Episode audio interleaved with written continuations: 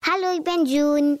Jean-Marie de Dekkers is langs geweest met zijn zoon, Dimitri. Iedereen kent Jean-Marie als een brulbeer. Maar eigenlijk begint hij meer en meer op een teddybeer te lijken. Jean-Marie vertelt over zijn scheiding en over het verlies van zijn dochtertje. En hij heeft bijna de man van Oela in zijn ballen gestampt, omdat hij een voetballer was. En Jean-Marie vindt voetballers niet tof. Hij vindt dat voor Jeannette. Die Jean-Marie toch. Maar allee goed, luister maar. Veel plezier, kusjes van June. De familie Een hele fijne zaterdagmorgen en welkom. Mijn gast van vandaag heeft heel wat bijnamen, van doorduwer en vechter tot bullebak en brulbeer. En als je als journalist ergens een straffe en eerlijke uitspraak over wilt, dan is hij de man die je nodig hebt. In de sport heeft hij onder andere Harry van Barneveld en Oela Werbroek naar medailles gebruld. In de politiek is het eerder één tegen allen. Maar welke medaille krijgt hij als papa en als opa? Brons, zilver of goud? Dat gaan we de komende twee uur Van harte welkom, Jean-Marie de Dekker. Jean-Marie, we kennen jou al op verschillende manieren. Um, als coach, als politicus en als uh, pain in the ass van uh, verschillende instituten. Vandaag wil ik jou beter leren kennen als vader. En wie heb je daarvoor meegebracht? Ik heb uh, twee zoons. Ik heb mijn oudste zoon Hans. En ik heb nog een zoon Dimitri. En ik heb voor alle veiligheid de jongste meegebracht. Voor alle veiligheid, zeg je. Leg dat eens uit. nee, nee, nee. Ik zeg, ja. mijn oudste zoon is verhinderd, dus een stuk wegens ziekte. Mm -hmm. En uh, Dimitri was uh, beschikbaar vandaag. Ja, oké. Okay. Dimitri, en jij zag het direct zitten? Ja, ik zag het wel zitten. Geen enkel probleem. Maar en... hebben jullie geen afspraak gemaakt van... Heeft, heeft Jean-Marie iets gezegd van... Dimi, daarover gaan we zwijgen, hè? Nee, dat niet. nooit. Ik zou niet weten waarover ik moest zwijgen. Ik heb nog nooit over iets gezwegen in mijn leven. Waarom zou ik het nu doen? Ah, wel ja, dat is de bedoeling, inderdaad. Joe, all the way. De familie van Elze. Jean-Marie, jij was de tweede van zeven kinderen. En uh, zelf heb je dus twee zonen. Hans, 44 jaar, ondernemer en net genezen van darmkanker. Ja, genezen. Is, is uh, genezen verklaard van kanker, maar is nog niet genezen. Dus het ja. is, is, darmkanker, was een heel gevaarlijke operatie. Mm -hmm. ik kon, uh, er was een heel grote kans dat hij met een stoma door het leven zou moeten. Dus dit is niet gebeurd. Maar het is wel een heel delicate operatie. Dus het is nu nog altijd een stukje revalidatie. Mm -hmm. om, om dus de, de sluitspier. Mm -hmm. uh, dit, dit werkt nog altijd niet zoals het moet. Dat is werk van lange adem. Dat kan 1, 2 tot 3 jaar duren. Maar het grote voordeel is, dus het is kankervrij verklaard. Dat is al een fantastische overwinning. Dat is inderdaad geweldig nieuws. En jouw jongste zoon die is meegekomen, Dimitri. 39 ben jij, als ik me niet vergis. Uh, advocaat. Ja. Uh, en lang ook de politieke rechterhand geweest van jouw vader. Als ik dat zo mag zeggen? Er waren er meerdere. Maar, uh, Allee, ja, de, de, de linkervinger dan? Ja. de linkerpink? ja, maar we hebben wel een tijdje heel dicht uh, samengewerkt, ja. Dus je kent hem door en door, hè? Oh ja, maar daarvoor had ik de politiek niet nodig, zeg. Nee, dat is waar.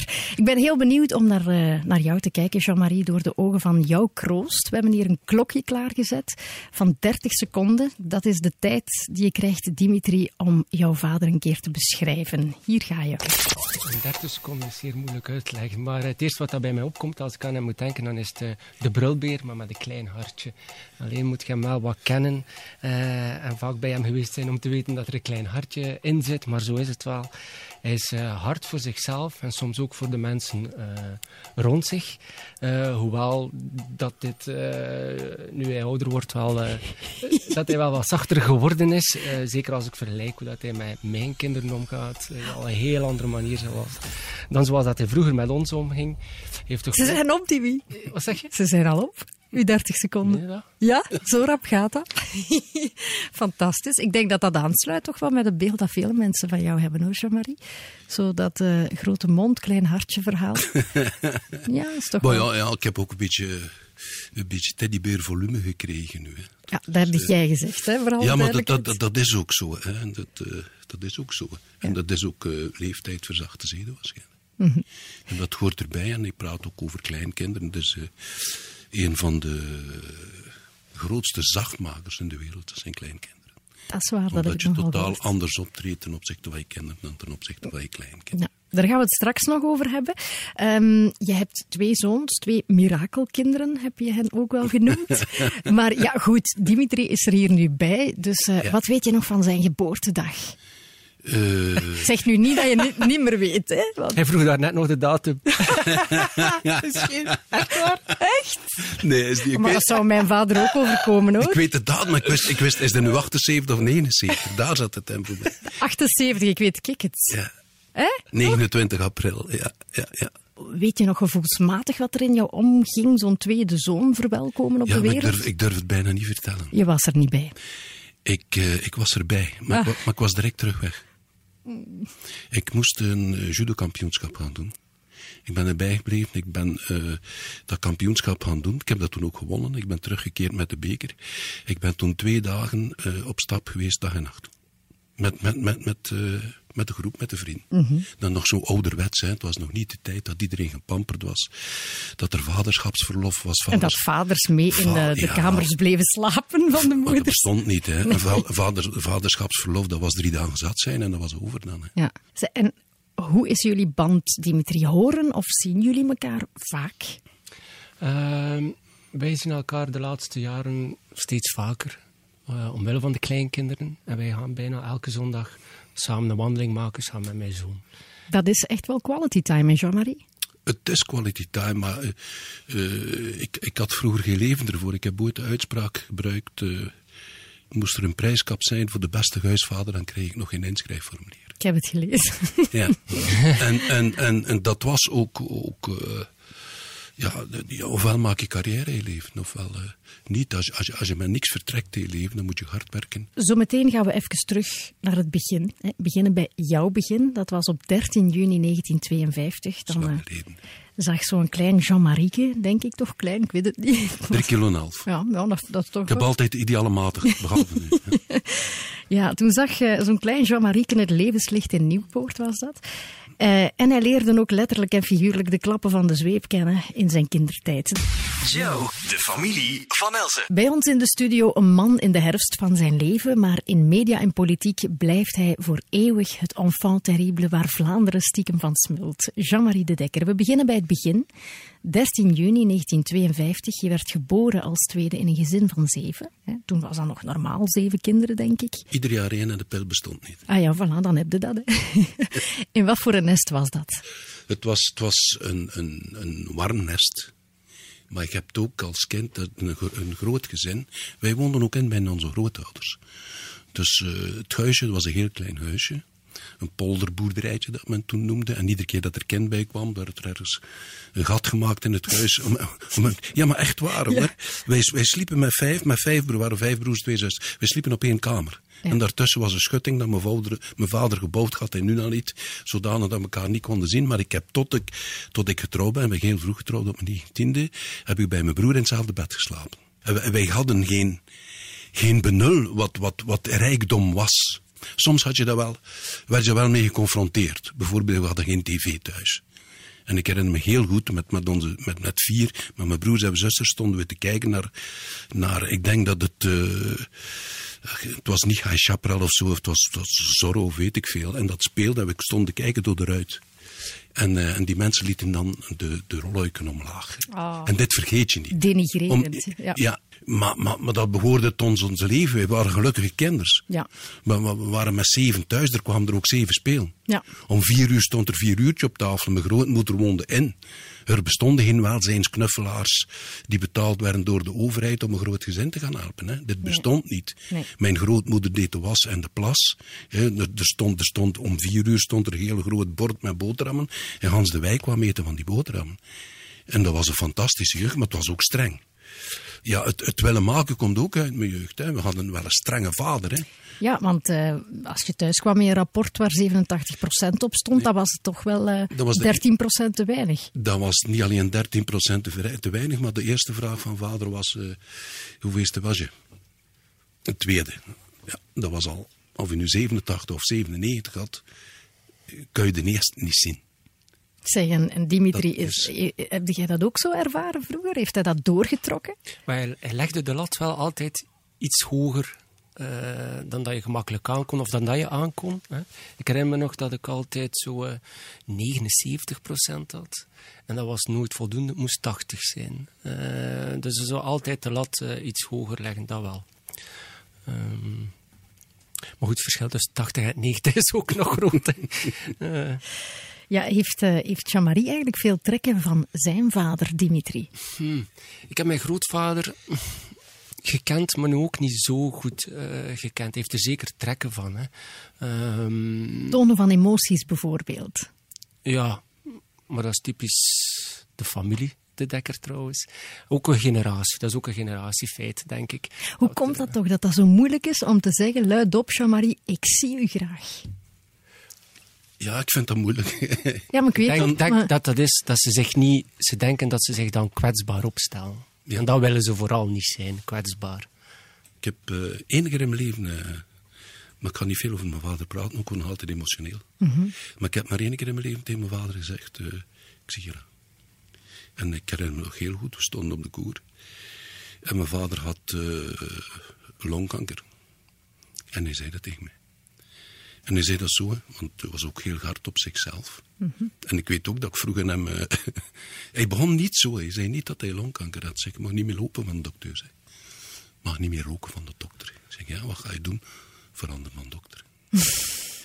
dus ja. dat, dat, dat, dat zegt zoveel. Ik, ik, ik, heb, uh, ik weet niet of ik het al gezegd heb tegen, tegen mijn, mijn eigen kinderen. Ik zie het graag. Ik zou het moeten vragen. Wel, draai je een keer om en ik zie je. Oefen weet dat maar weet, kijk naar maar hem. je, je, ik, vind, ik, ik vind de dag dat je het moest zeggen, mij mislukt.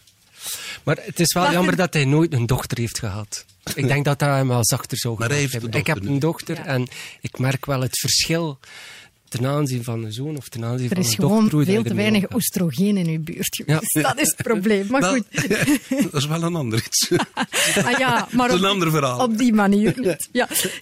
Joe, de familie van Elsen. Jean-Marie, zoals dat vroeger wel vaker het geval was, was, was dat bij jou ook op je negentiende van moeten. Hè? Je wilde dokter worden, maar die ambitie die schoof je dan aan de kant om papa te gaan worden. ook, hè. Ja, Mhm. ja mijn, uh, mijn lief was zijn verwachting. Arlet was dat dan. Arlet, ja. Ja, en dat is dan ook mijn vrouw geworden. En dan, dan is dat van moeten trouwen. Hè. Ja, maar dan gebeurde het voor, voor elke ouder ondenkbare. Ja. Je verloor eh, jullie dochtertje, maar wat was er precies gebeurd? Wat was Ik er misgegaan? dat, eh, ik weet dat nog tot vandaag niet. Meende dat? Ja, ja. Ik, Dan maakt het wel ik- moeilijk, denk ik, heeft dat je geen antwoord dat krijgt. heeft, Ja, maar ik kreeg geen antwoord. Ik kreeg geen antwoord. Dat is zo moeilijk om iets los te laten als je niet weet wat dat Ja, er om, gebeurd om, omdat je, ik, ik was, eh, wat ik nu ben als, als extravert en eh, zou durven vragen, ik zou nu die dokter aangaan, bijvoorbeeld. Ik zou het niet kunnen, want, want die man, eh, ik weet niet of er ook schuld aan heeft, dat weet ik niet meer. Mhm. Als, je, als je kind dan overlijdt, en, en dan ben je ook overmand tot verdriet, en, en, en dan zeg je ook, je komt uit de nest en je moet nooit komen praten. kon ik ook niet praten. En wat deed je dan wel praten. om te verwerken? Je, je, je sluit je op. Ik herinner me nog de dag zelf. Ik heb nog gezegd in een interview in de morgen. Ik ben, eh, ik ben nooit binnengestapt. Ik doolde doelloos rond in Gent. Ik ben nooit binnengestapt in een cinema. En men speelde Once Upon a Time in the West. En ik ben blijven zitten. Het was de, de, de middagvoorstelling. Rond twee uur. Maar blijven zitten tot pot in de nacht. Alleen al kijken naar die film. Dat ik zeg, het zijn de goeie die winnen. En die muziek vergeet ik nooit vergeet ik nooit de muziek van Ennio Morricone van Once Upon a Time in the West. Omdat je zegt, wat, wat, wat, gebeurt er met de mensen op dit vlak? En, en, en die verwerkt dat voor zichzelf. Die- En, en, en relationeel, welke impact had dat, had dat op jullie huwelijk? Want ja, het Ja. was eerst van moeten trouwen. ja, maar dat, eh, ja, maar, eh, moeilijk. Je vraagt veel nu hoor. ja, moeilijk. Mag ik niet? Maar we hadden ook niks. Eh, ik, ik had niks. Ja. Dus ik, om een anekdote te vertellen, wij, wonen, wij kregen het huisje eh, van de onkel van mevrouw cadeau. Want eh, hij was bij zijn dochter gaan wonen en we mochten daar een tijdje wonen. En op een dag kwam mijn vader binnen en zei mijn vader... eh, het is hier koud, hè? Ik zei, ja, ja, het is koud. Maar zij niet meer. En twee uur later stond daar een camion met kolen. Maar je gaat niks en toch... eh, Van waar kwam ik? Toen ik trouwde had de koersvis en de radio. Het was al de katten. Dimitri, als je dan nu terugdenkt, op een gegeven moment word je zelf 19 jaar. En dan denk je van, goh, als ik nu weet wat mijn vader toen meemaakte, heeft dat jouw beeld op hem veranderd? Nee, dat is ook nooit een issue geweest. Ja, ehm, ik bedoel, dat heeft nooit op het gezin gewogen. Er is daar ook nooit over gesproken geworden. Er is nergens Ik echt... denk dat mijn moeder nog één keer, ehm, dat ma nog één keer per jaar naar het graf gaat. En omdat ik eens toevallig mee was die dag, heb ik toen pas heb ik dat zelf ontdekt. Dat is nooit... Ik denk ook niet dat dat gewogen heeft trouwens op het gezin. Hè. Allee, ik voel dat in elk geval zo niet aan. Het kan zijn dat mijn, mijn ouders zich um, stilzwijgend daar wel heel veel last uh, van hadden. En, uh, maar ieder op zich dan. Maar, ja, maar niet, maar niet, je groeit naar elkaar hoor. Toch, ja? Ja, je groeit naar elkaar. Want ik ben, door die persoonlijk programma, ben heel laat gescheiden. Dus ik ben nog gescheiden van de lid na 38 jaar huwelijk. Mm -hmm. En ik denk een van de redenen dat we heel lang, nog heel lang samengebleven zijn, want ik neem de fout van het mislopen op mezelf, dat het juist dit was. Om, omdat je met niks begonnen bent, je hebt zoveel ellende gekend, en je bent er samen doorgegaan. En, en gelukkig, gelukkig het jaar erop is Gans dan geboren. Dat was en, al het jaar daarop. Ja, ja, ja. En was je dan Zo vlug mogelijk. Was je dan bijzonder angstig bij die geboorte? Ja, ja absoluut. Het kan van alles gebeuren. Hè. Het kindje is in de eerste gestorven kort na de geboorte, dus waardoor weten we nog altijd niet. Maar dat was ook, dat was ook in de materniteit, waar dat er nog een non, ik herinner me heel goed, met een non, niet, niet, men kwam nu over de buik wrijven, maar, maar, maar weet ik veel, dat was met de hoorn, luisteren naar de buik, naar dat kindje en dergelijke meer. Hè. Ja, dat, dat, dat, het was een andere tijd. En ik verwijt daar ook niks of niemand in. Maar jouw dochtertje heeft dan wel nog even geleefd, of niet? Ja. Dus je hebt er wel bij Ja. leven vastgehouden. En echt, uh, hoe, lang is, hoe, Ja. hoe, lang- hoe snel is ze dan gestorven? Ja, een paar dagen later. Ja. Verdorie toch, dat, moet, eh, dat is het hardste wat je als ouder kan meemaken. Hè? Op welke leeftijd dan ook. Hè? Ja, Dat is zo. Maar het, het, het is vooral omdat het je leven brak. Je, st- je bent 19, je bent 20, je- de, de wereld staat voor je. Hè? Je kon de universiteit, weet je, dit, plots en alles stuikt ineen. Maar anderzijds, had dit niet gebeurd, zat ik hier niet vandaag. Nee, het heeft Had ik, ook weer gepusht. had ik geen judo-carrière gedaan, had ik geen... eh, Nee, want daardoor was je ook ergens kwaad op de wereld, op Ja. alles. En daar is die gedrevenheid, dat lontje is daar echt aangestoken om- geweest. omdat hè? je toch absoluut wil maken. Die bewijsdrang ergens, die, die... Oh, niet over die bewijsdrang, maar... maar, maar, maar, maar, Je wilt uit die situatie breken. ja. Joe, de familie van Elze. Een hele goede morgen. Het is hier de familie van Elze vandaag omgedoopt tot de familie De Dekker met Jean-Marie en zijn zoon Dimitri. Jean-Marie, jouw jonge jaren waren al enorm woelig, maar daarna heb je het jezelf ook niet bepaald gemakkelijk gemaakt. Hè? Nooit. Als ik dat mag zeggen. Je bent 38 jaar getrouwd geweest met Arlette, de mama van Hans en eh, Dimitri. Maar zoals Willy Nasses en Marie-Jeanne had, had jij jouw Christine. En eh, hoe is dat precies gegaan? secretaris op het werk. Mhm. Me too, me too, of alle letteren. Dus verticaal, horizontaal, klassikaal. Ja, ja. ja omdat je... Vond je dan bepaalde dingen bij Christine die, die je niet meer terugvond in je huwelijk thuis? Dat je zegt van, ja, bepaalde babbels of Maar op zo? alles wordt, komt er slijtage. Mhm. Niet vergeten, er komt je, hebt, je hebt het gewoonte en, en, en je groeit ook een stuk uit elkaar. En ik heb altijd, eh, ook door het begin, heb ik altijd gezegd, door, waarschijnlijk door het begin van eh, het eerste kindje die gestorven is, ook toen altijd gezegd, kijk, mijn kinderen zullen nooit de sleutel onder de mat vinden. En ik heb altijd, eh, laten we zeggen, toch carrière gemaakt, gaan werken, dubbel zoveel werken zelfs, want eh, ik kon ook meer bijverdienen met in het zwart judolessen te geven, dan dat mijn vrouw zou gaan werken. En mijn vrouw, haar lid is altijd thuis gebleven voor de kinderen. Dus vandaar ook altijd eh, eeuwig respect en dat ik zeg. En ik zorg tot op vandaag nog altijd eh, goed voor haar, hoor. Dat is, dat, is, het- dat is het probleem niet, maar je krijgt een, een, een maatschappelijk, maatschappelijk ga je ook uit elkaar. Ja, Ik maar- ik, begon aan de politiek, ik, in, in het zakenleven. Ik, je- je bent gans de dag, het was mijn persoonlijke secretaresse, je bent daar de hele dag bij. Mhm. En op de duur heb je meer affectie daarmee dan, dan dat je thuis bent. Hè. En hoe oud was jij toen, Dimitri, wanneer, als je terugdenkt aan die fase? En, en 16, 17, denk ik. heb jij dat ooit jouw vader kwalijk genomen? Ja, tuurlijk. Ja. Was dat mo- moment dat jij begon te revolteren dan? Of Ja, ook. Heel erg. We hebben een periode ook niet gesproken tegen elkaar. Hoe lang heeft dat En eigenlijk was dat dan omwille van mijn moeder, maar dan zaten we wel ehm, eh, thuis dat ik eh, aan mijn ma vroeg of dat mijn pa dit boter kon doorgeven. hè.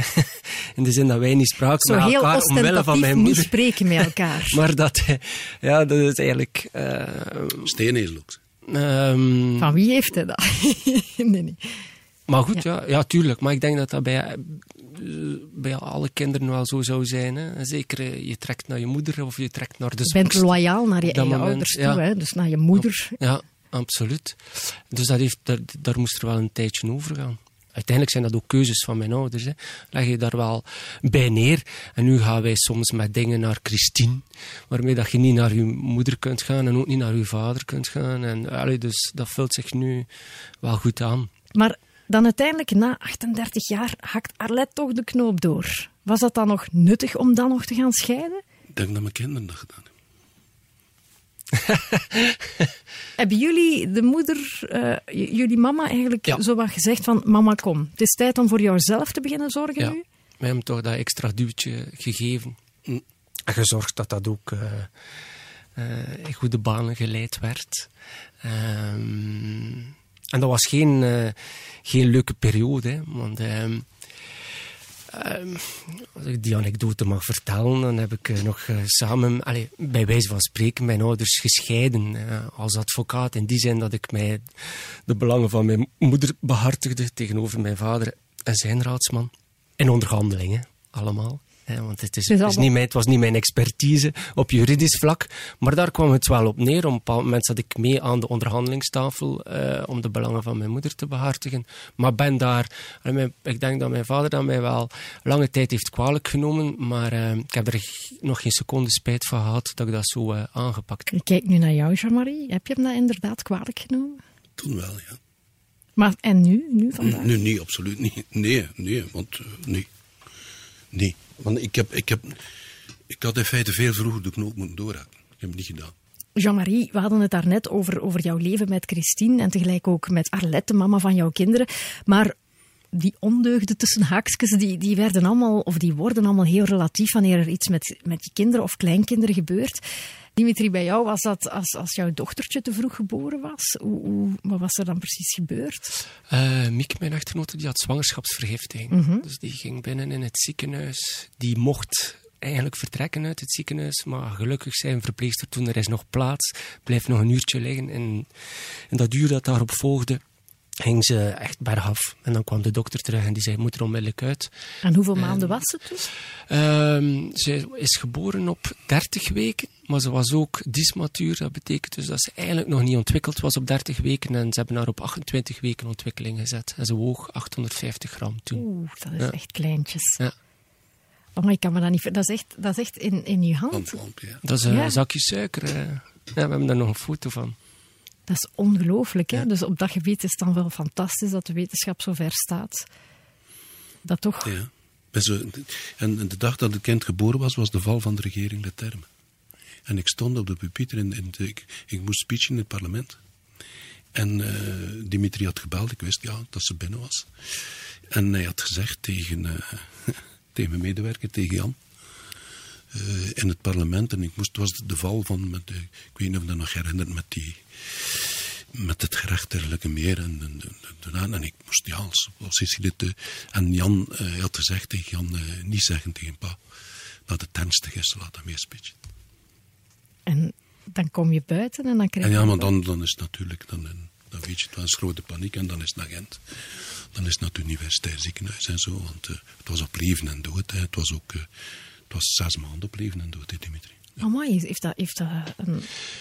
Nee, de, de eerste dagen zijn cruciaal. Hè. Mhm. na, na een dag of drie weet je wel, oké, ze zullen het overleven. Maar er kan elke dag natuurlijk wel iets gebeuren of iets, iets ehm, zichtbaar worden dat er aan de hand is. hè. Dus de eerste drie maanden blijven dan effectief, ik denk zij vier maanden, eh, in het ziekenhuis. Totdat ze drie kilo weegt. En dan, eh, ja, dat duurde dan vier maanden totdat ze eigenlijk gewoon drie kilo woog. En dat we naar huis mochten. En hoe is het dan nu? Nu is het heel goed. eh, heel, nog altijd een kleintje, maar eh, zeer praatvaardig, te praatvaardig. En, ehm, en een vinnig kind, ja. Ja, Dus dat is toch allemaal perfect goed gekomen dan. ja, ja het is allemaal goed gekomen. Ja. Joe, de familie van Elze. Naar goede gewoonte heeft mijn dochter June ook wat vragen. Eerst een binnenkomertje. Jean-Marie, ben jij wel vrijgevig? Ja, je bent vroeger, tijdens dat je opgegroeid bent, hè, ehm, beetje toch wel ja, armoede niet, maar toch, jullie hadden het niet breed. Dan daarna heb je het wel een beetje opgebouwd voor jezelf. Ja. ja, Hoe maar- ga je met die centen om? Eh, ik vind geld, eh, ik vind geld niet zo belangrijk. Ik vind het hebben van niet geld. Geen geld, dat vind ik wel belangrijk. Ik heb wel een beetje last, ik noem dat het Charlie Chaplin-syndroom. Charlie Chaplin had dat ook. Ja. Dus een man die ook van niks kwam, die dan rijk geworden was. Ik ben niet rijk, ik ben een omhooggevallen middenstander. maar uh, dan, ik heb wel schrik om terugarm te worden, dat heb ik wel. Ja? Maar... Uh, dan moet er toch wel veel gebeuren, hè, Jean-Marie? nee, dat kan heel vlug gaan. Ja. Dat kan heel vlug gaan. Maar... Uh, ik, ben, ik, ik, ik vermoed van mezelf wel dat ik heel vrijgevig ben. Dimitri, kijk naar jou. ja. Ja, maar nee, gewoon in het algemeen is jouw vader, dat, dat lachje, dat betekent misschien van, hm, kijk, ik anders nog niet te veel schenkingen gekregen. Maar daarnet was de vraag, is hij gierig? En dan gaan we helemaal over naar het andere uiterste, is hij, is hij vrijgevig? het ligt daar tussenin. nee, mijn vader is zeker niet gierig. Uh, maar hij, hij, hij, gaat ook nooit vergeten dat hij gegeven heeft. Hè? Hij moet dat, en dat is, dat, daar zijn we ons altijd zeer goed van bewust zo. Maar we hebben daarover geen klagen, ik, ik zal het zo zeggen. Goed. Jimmy, wat is je papa irritantste kantje? Hm. Uh, mijn vader die kan nogal provocatief zijn. En soms kom je eens in een setting dat je denkt van, is dat nu echt nodig? Bijvoorbeeld. Laatste uh, keer. De laatste keer, e-, een van de keren die mij nog bijblijven, dat is de eerste keer dat hij mijn, mijn vrouw zag, mijn toenmalig lief. En uh, zij is actrice. En ze, hij zei, wat doe, wat doe jij? Hij zegt, ik ben actrice. Ah, dus je leeft van de subsidies. en, en, dat vond ik op dat moment best wel vervelend.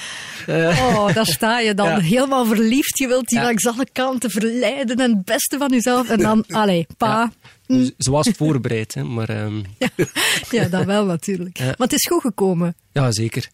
Ze gaan nog vaak in de clinch. Hè, maar Zo links en rechts, ja, gaat dat samen? Ja. Ik vroeg het mij al af. En zijn mooiste kantje? Dat hij uiteindelijk een heel klein hartje heeft. En hoe uit dat zich dan? In, in, in heel, heel trouw zijn, heel empathisch zijn? Of...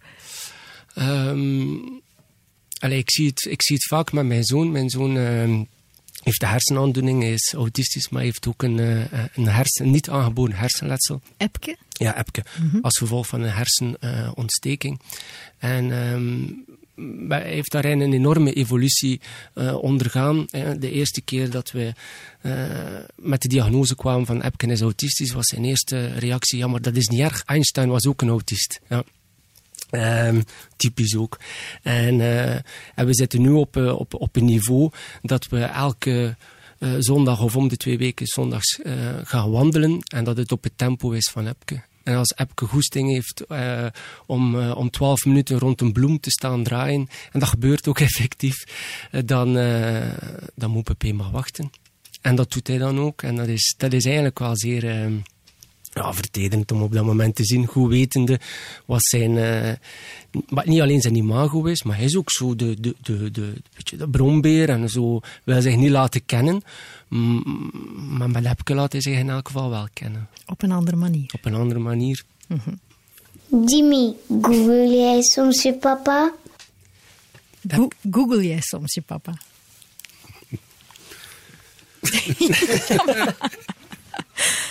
Allee? Nooit. Maar ik denk dat geen enkele zoon of dochter van een politicus uh, dat doet. En ah, ja. als die dat van plan zouden zijn, ik raad het af. Oké, okay, dat brengt mij naadloos bij de volgende. Dimitri, was jij ooit al eens beschermd voor jouw papa?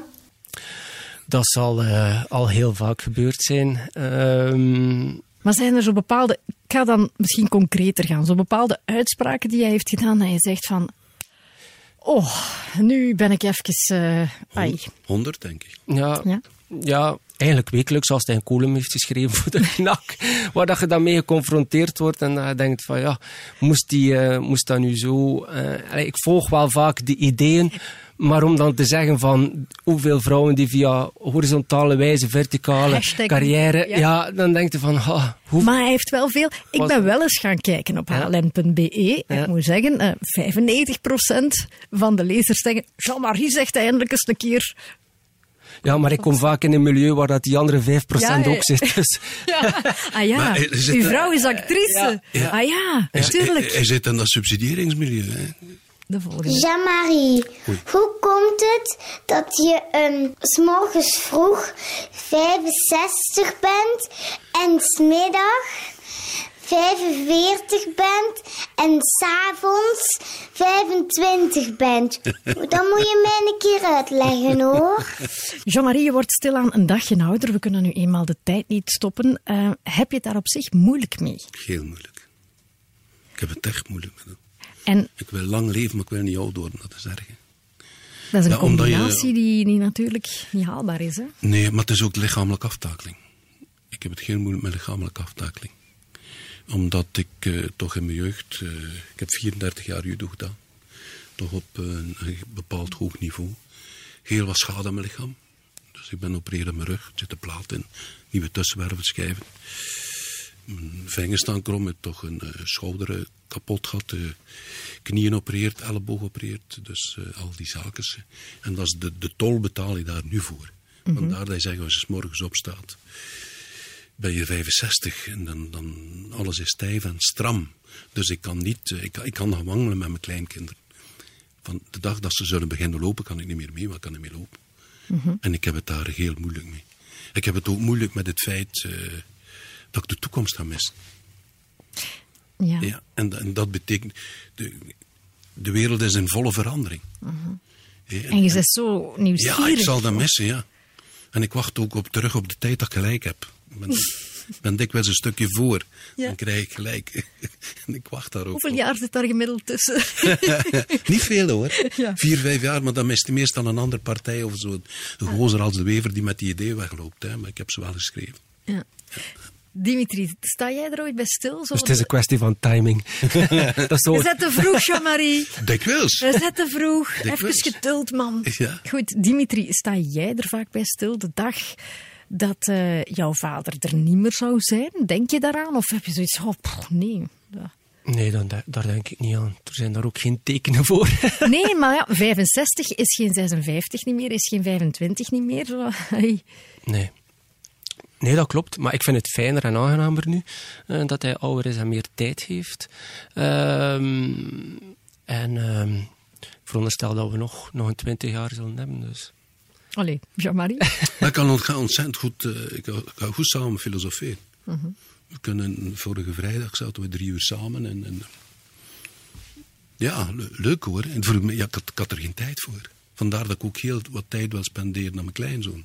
Niet alleen de, de, de, de, de kinderen van Dimitri Gans heeft ook een kleinzoon die momenteel in Argentinië zit. En ik haal die tijd ook in. Ik, ik, heb, ik heb zelden met hen op reis geweest, behalve judo-reizen. Maar ik heb eh, met, met, met mijn kleinzoon. eh, pff, en dan ben ik al de wereld gezien. Op een bepaald moment, om nog een anekdote te vertellen. Ik had ooit de diagnose gekregen dat ik terminaal ziek was. Dus ik had de diagnose, men had de foto. Ik was verlamd geweest, ik lag verlamd in Spanje. Men heeft mij dan eh, gerepatrieerd. En dan onder de scan, onder de scanner had, je in, had ik zwarte vlekken op mijn rugwervels. En ik kreeg de diagnose dat ik terminaal ziek was. Dus dat ik nog, nog een tijd te leven had. En toen heb ik gezegd bij mezelf, kijk, dat is nulpunt. Wat ga ik doen? En ik zeg, hoe gaat mijn kind, mijn kleinkind, die toen eh, acht jaar oud was. Ik zeg, hoe dat gaat dat ventje mij nog herinneren? Ik heb toen gezegd, kijk, ik ga met hem een safari doen. Hans alleen. Ik ben met hem Hans alleen naar Afrika geweest. We hebben dat heel intens beleefd, mocht niemand mee ook. Heel intens beleefd, omdat je dan aandacht geeft aan dat kind. En sindsdien ben ik zoveel met hem op reis geweest, naar Barcelona, naar, naar Londen, maar meestal alleen. We nemen hem alleen mee naar Londen, dan gaan wij, wat zijn interessesfeer is om dat te doen. En ik heb dat nooit met mijn kinderen gedaan. Dat is compensatietijd, dat is ook compensatiegedrag. Jean-Marie, heb je ergens spijt van? Die politieke carrière, zou je die laten schieten mocht je opnieuw beginnen? Ik zou er niet meer aan beginnen, klopt. Ik zou dat niet meer doen. En waarom? Nee, omdat ik. eh, het heeft te veel gekost. Heeft alles gekost. Ik was, eh, ik was een gevierd judo, judo-coach. De hele wereld. Ik kon, kon gaan werken naar aanbod gekregen uit, uit, Engeland. Ik was eh, stage gegeven in Japan. of zo. Ik was een heel gevierd judo-coach. We kwamen van de Olympische Spelen. We hadden een Europees kampioenschap in Oostende. En, en dan ga je in de politiek. Hè. Als judo-coach was ik een monument. BV ondertussen al. En, en dan ga je in de politiek en eh, van de monumenten. Dan beginnen de honden tegen te plassen en de duiven erop te schijten.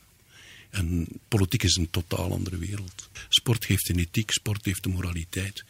En uh, politiek heeft dit niet. Als je in de sport, en zeker in een Oosterse sport, je groet naar elkaar. Het is een gevaarlijke sport. Mag elkaar verwurgen, mag elkaars arm verdraaien als ze niet afkloppen.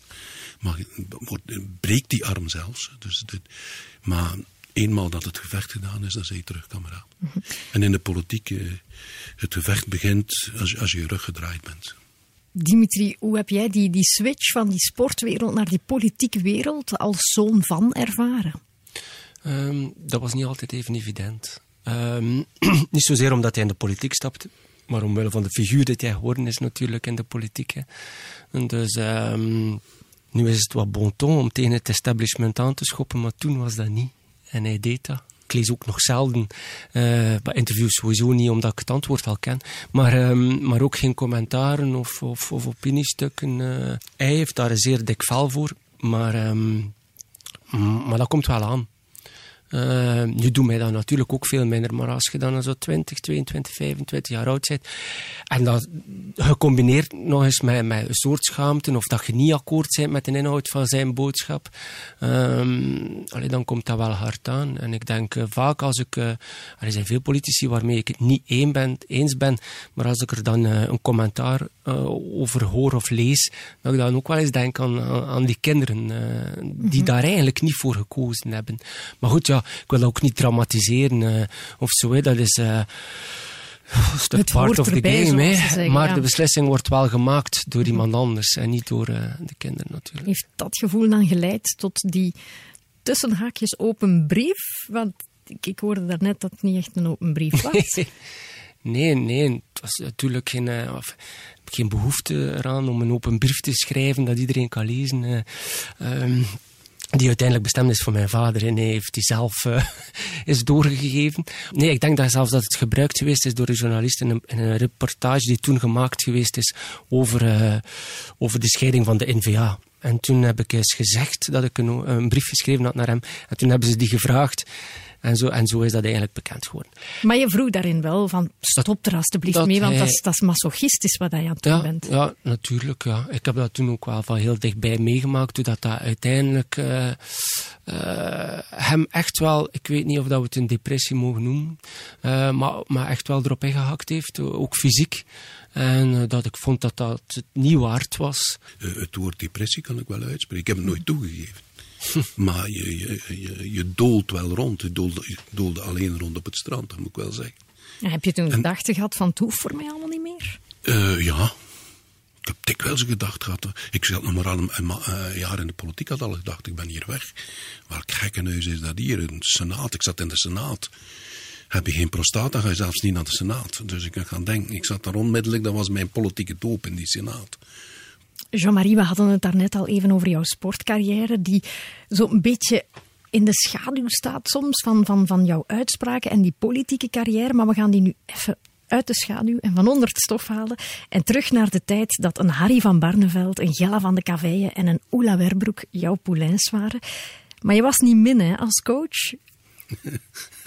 Dat zou vandaag niet meer pakken. Nee, nee ik, zou, ik, volg, ik weet niet of het niet zo pakken. Ik denk wel dat het nog zo pakken als ze willen medailles maken, als ze willen winnen. Uh, maar nee, ik zou vandaag geen les mee kunnen geven. Nee. Harry en, uh, en Oela en Gella en Heidi, ze hebben, ze hebben afgezien. Maar uh, omgekeerd was het voor jou toch ook niet altijd evident. We gaan eens luisteren naar Harry van Barneveld. Ik heb heel veel respect voor Jean-Marie voor hetgeen dat hij gedaan heeft voor de judo. Want zonder hem was de bekendheid van het judo nooit zo ver gekomen. We hebben ook wel heel veel gelachen eigenlijk. We hebben verschillende reizen gemaakt. Ja, niet alleen voor uh, judo zelf, maar ook uh, we hadden een judo ski stage bijvoorbeeld. We hebben de Mont Blanc gedaan. Uh, er zijn allemaal dingen gebeurd. Allee, ik ga niet zeggen wie. Ik was het niet, maar we hadden bijvoorbeeld Jean-Marie zijn ondergoed nat gemaakt buiten gehangen op de judo ski stage. De volgende morgen wil hij zijn ja, nieuwe ondergoed aandoen. En alles was stijf bevroren. We hebben echt veel gelachen. Uh, veel plezier gehad. Ook wel af en toe een keer een klein beetje ruzie. Maar ja, dat hoort erbij. Kon je dat verdragen, dat ze zo'n dingen uitzagen? Ja, ik kon dat verdragen. Dat ja. Gewoon, dat, ja. kon, ik, kon dat, ik kon dat verdragen. Ja. Je vond Maar dat die- stiekem wel... Maar je, moet, je, bent, je bent een beetje, je bent vader. Hè. Je, je, moet, je, moet, je moet slaan en zalven. Je moet, je moet ze hen doen, doen afzien. Dat is dat, en, en anderzijds ben je ook een stuk een vaderfiguur voor, eh, voor die jongens. Je moest ze ook, moest ook soms beschermen, maar het waren ook, het waren ook geen doetjes. Hè. Ja, en Dimitri, het feit dat jouw vader een vaderfiguur was in die periode, onder andere voor Harry en Oela en zo, maar jij moest hem wel missen. Heeft dat nooit geknaagd? Nee, eigenlijk niet. Omdat het ook fijn was eh, dat iedereen bij ons over de vloer kwam. Zelf heb ik ook heel veel judo gedaan. Dus ehm, het feit dat hij en trainer en echte vader was, eh, dat lag soms moeilijker. hè. En dat was soms echt... eh, eh, ik heb ooit eens zo, nogthans tussen mijn tanden en nooit gedacht dat hij het ging horen, gezegd van stop eens met zagen, man. En hij heeft Dat toen, dat, ja, de- tijdens een, een judo-training en hij, ik, hij zei toen, hallo, herhaal dat eens. En daar sta je En, dan. eh, en dat heeft dan al zo drie weken ook radiostilte geweest thuis. En dat, dat, dat is eigenlijk niet correct. Maar, dus, eh, Dat was zo in die tijd, ik herken dat. Maar hij ging veel mee. Hè. Ja, ja. Ik, ik herinner me ook dat ik meeging naar het toernooi van Parijs. En, eh, en, en, en, en, en, en Oela zat altijd in de finale. Hè. Dat was dan Ingrid Bergmans ook. En Dus in de finale, dat is dan eenzaam. Terwijl Hans dag is er toernooi en dan zit je achteraan. En hij ging dan mee en hij stond te dolle met Oela. Hè. En, en, eh, Aha. Ja, en, maar ja, bedoel, bedoel dat. nee, nee, nee, geen me toe. Hè. Nee, nee, nee, maar de judo doen, spelen Ja. en zo. En Oela zei tegen hem, ja, Ganai, vader is veel zenuwachtiger dan ik. Zo. Ja. Hij, hij was deel, hè. Dat, die, dat was ook familie. Ah, Wel, en ehm ons Oela die heeft hier ook nog iets voor u. Het feit dat hij niets moest hebben van voetbal en nog altijd niets moet hebben met, van voetballers en hun omgeving en consorten. En dat ik, als ik 18 jaar was, samen was met een voetballer. Eh, en dat ik het eigenlijk moest gedaan maken van hem. Ik heb dat toevallig niet gedaan. En ja, dan is hij juist voor de spelen ook naar mijn man naartoe geweest. En heeft gezegd, als je het nu gedaan maakt, dan, dan, dan ga ik je niet vermoorden. Maar dan maak ik dat je geen kinderen meer gaat kunnen krijgen. Maar op een Oh. andere manier gezegd. Echt gebeurd. Dus dan zei ze, als je het nu gedaan maakt, dan, eh, dan ga ik je kloten zo echt eh, je kloten eraf snijden. En dan ga je niet meer weten dat je een vent bent. Eh intussen ben ik er wel mee getrouwd, heb ik drie kinderen ermee. Dus ik ben blij dat ik toch, als ik 18 jaar was, één keer niet geluisterd heb naar hem. dat is zo'n hoeft, hoeft dat nu? Op Ja. het moment dat wij nog altijd wekelijks meemaken. Nee, maar dat was juist voor de Olympische Spelen. Ik heb, ik heb relaties zien kapot gaan. Maar dat is deel van het leven, hè, Marie? Dat hoort ja, maar, ja maar, maar je staat voor de Olympische Spelen, je werkt er zo naartoe. Dus wat Ja. is je doel? Olympisch kampioen worden. En dan hoor je in één keer, godverdomme, het zit daar een lief tussen nu. Ja? En dat is dan nog een voetballer, zo is een nette sport. Ja? Die mannen kaarten vier uur op een dag en, en trainen twee uur. En, en Oela, echt onklopbaar, ik meen. Ik zeg, die gaat nu toch die boel hier niet verpesten. Een paar maanden voor de Spelen. En ik, ik, ik reageerde daar zo. Ik zeg, godverdorie, als je het gedaan maakt, ga ik je castreren. Als je Olympische, Olympische medaille wilt, Olympisch kampioen worden. En de liefde vertroebelt de Dan, prestatie. dan zet je alles aan de kant. Dan zet je aan de kant. Je bereikt wat je wil, maar je moet er de prijs voor betalen. En van, wat was voor mij de prijs dat ze er moesten worden betaald. Maar ze is me ook de eeuwig dankbaar. Hè. Ze is Olympisch kampioen geworden.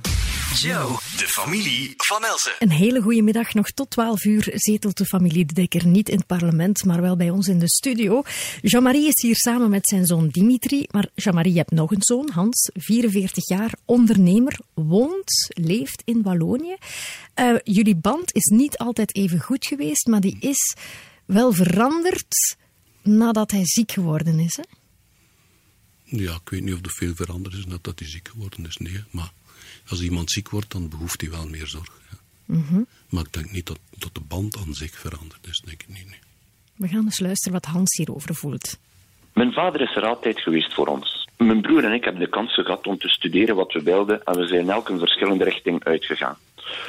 Voor onze pa had in feite maar één ding. Je mag doen wat je wil, maar je moet het goed doen. En hij heeft ons altijd bijgestaan in de leuke momenten, maar ook in de minder leuke. Dat we allebei gehad hebben, mijn broer en ik.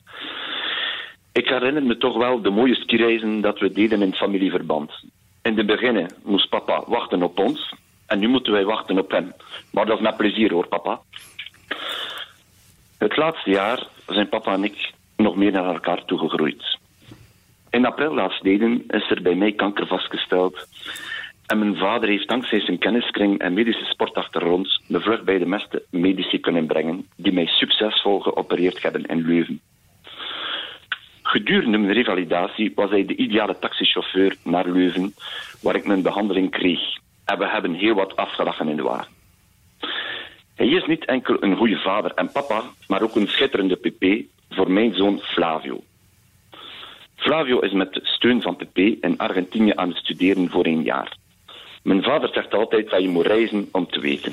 Als ik mijn papa moet omschrijven in enkele woorden, rechtvaardig, recht door zee en hij is er altijd voor ons op het juiste moment. Bij deze bedankt pa voor alles en ik heb nog één mens voor jou. De burgemeester Scherp in je geliefde mooie badstad Middelkerken.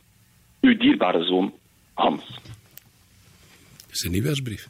Mhm, Hij heeft die speciaal voor u geschreven. En hij sprak al over, over Flavio en de vele reizen, en je hebt het zelf ook al aangehaald, die jullie samen hebben gemaakt. Hij zit in Argentinië, maar hij heeft ook nog iets. Dag Pepe, ik apprecieer je echt omdat ik zeer veel geleerd heb van je. Ook kan ik altijd met al mijn vragen bij je terecht en ook altijd komen studeren bij je. Ook heb ik geleerd van je om open te staan voor, voor verschillende culturen door onze reizen die we samen hebben gemaakt. En ook is het dankzij jou dat ik nu momenteel in Argentinië zit en nog een super grote merci daarvoor. En eigenlijk bedankt voor alles dat je me geleerd hebt. Wat denkt, is die gouden medaille binnen? Ik ga dat niet... Nee, maar wat doet dat met jou als je dat hoort, toch die dankbaarheid, zowel van... van Te veel, tuurlijk. dat is mooi, hè? Eh, Dat is teken dat het toch allemaal wel overkomt zoals dat je het bedoeld hebt, hè? ja, maar ik ga toch niet sentimenteel worden. Wat is er daar mis mee? ja, wel, ja, het is... ja, dat doet deugd, ja. Misschien zilver als papa, maar goud als opa. Joe, de familie van Elze. Bijna middag alweer. Deze familie van Elze met de familie De Dekker zit erop. Dimitri en Jean-Marie, bedankt voor jullie aanwezigheid en ook openhartigheid. En voor wie nu pas luistert, dit is wat je hebt gemist in een paar zinnen. hè. Ik moet toegeven dat dat nog wel kort door de bocht gaat klinken. Tot zijn negentiende sliep Jean-Marie met zijn broer in bed. Niet uit vrije wil, maar omdat het moest. Eh, Dimitri bevestigt dat Jean-Marie de grote brulbeer is, maar wel met een heel klein hartje. En naarmate hij ouder wordt, wordt hij echt meer en meer teddybeer, letterlijk en figuurlijk. Nu, Oela Werbroek, die had bijna geen kindjes gehad, toch niet met de man waar ze nu mee is. Want die was, ja, laat ons zeggen, bijna gecastreerd geweest door Jean-Marie de Dekker. De tijd die hij met zijn kinderen niet heeft doorgebracht, die compenseert hij ruimschoots met zijn kleinkinderen. Maar mocht hij nog 24 uur hebben, dan brengt hij die toch door in bed met zijn Christine. Hoe vonden jullie het zelf? Eh, ja, soms moeilijk, soms privé. Nogal redelijk privé. Mijn echtscheiding en zo. En, eh, het is allemaal gebeurd, ja. Ik ben daar ook eerlijk in. Ja. En vinden jullie het tof om dit samen gedaan te hebben? Ja, ik, vind- ja, het is wel de eerste keer dat we zo naast elkaar zitten in de radio, in de studio van de radio, dat wel. En eh, Radio is altijd intiemer. hè. Radio heeft altijd de sfeer. Radio is altijd intiemer. Hij slaagt er natuurlijk in om dat, eh, om dat te creëren en dan zaken te ontfutselen. ja, als je hem zo uit zijn comfortzone... Al, op de helft van de vragen kon ik zelf antwoorden. We zijn dat soms, hè. Ga jij het interview geven voor mij? Dus ehm, Nee, je hebt Maar- altijd uw woordvoerder mee, Jean-Marie. vandaar... Bedankt dat jullie er waren en ook bedankt aan iedereen die luistert. Geniet nog van jullie zaterdag en heel graag tot volgende week voor een nieuwe familie van Elze.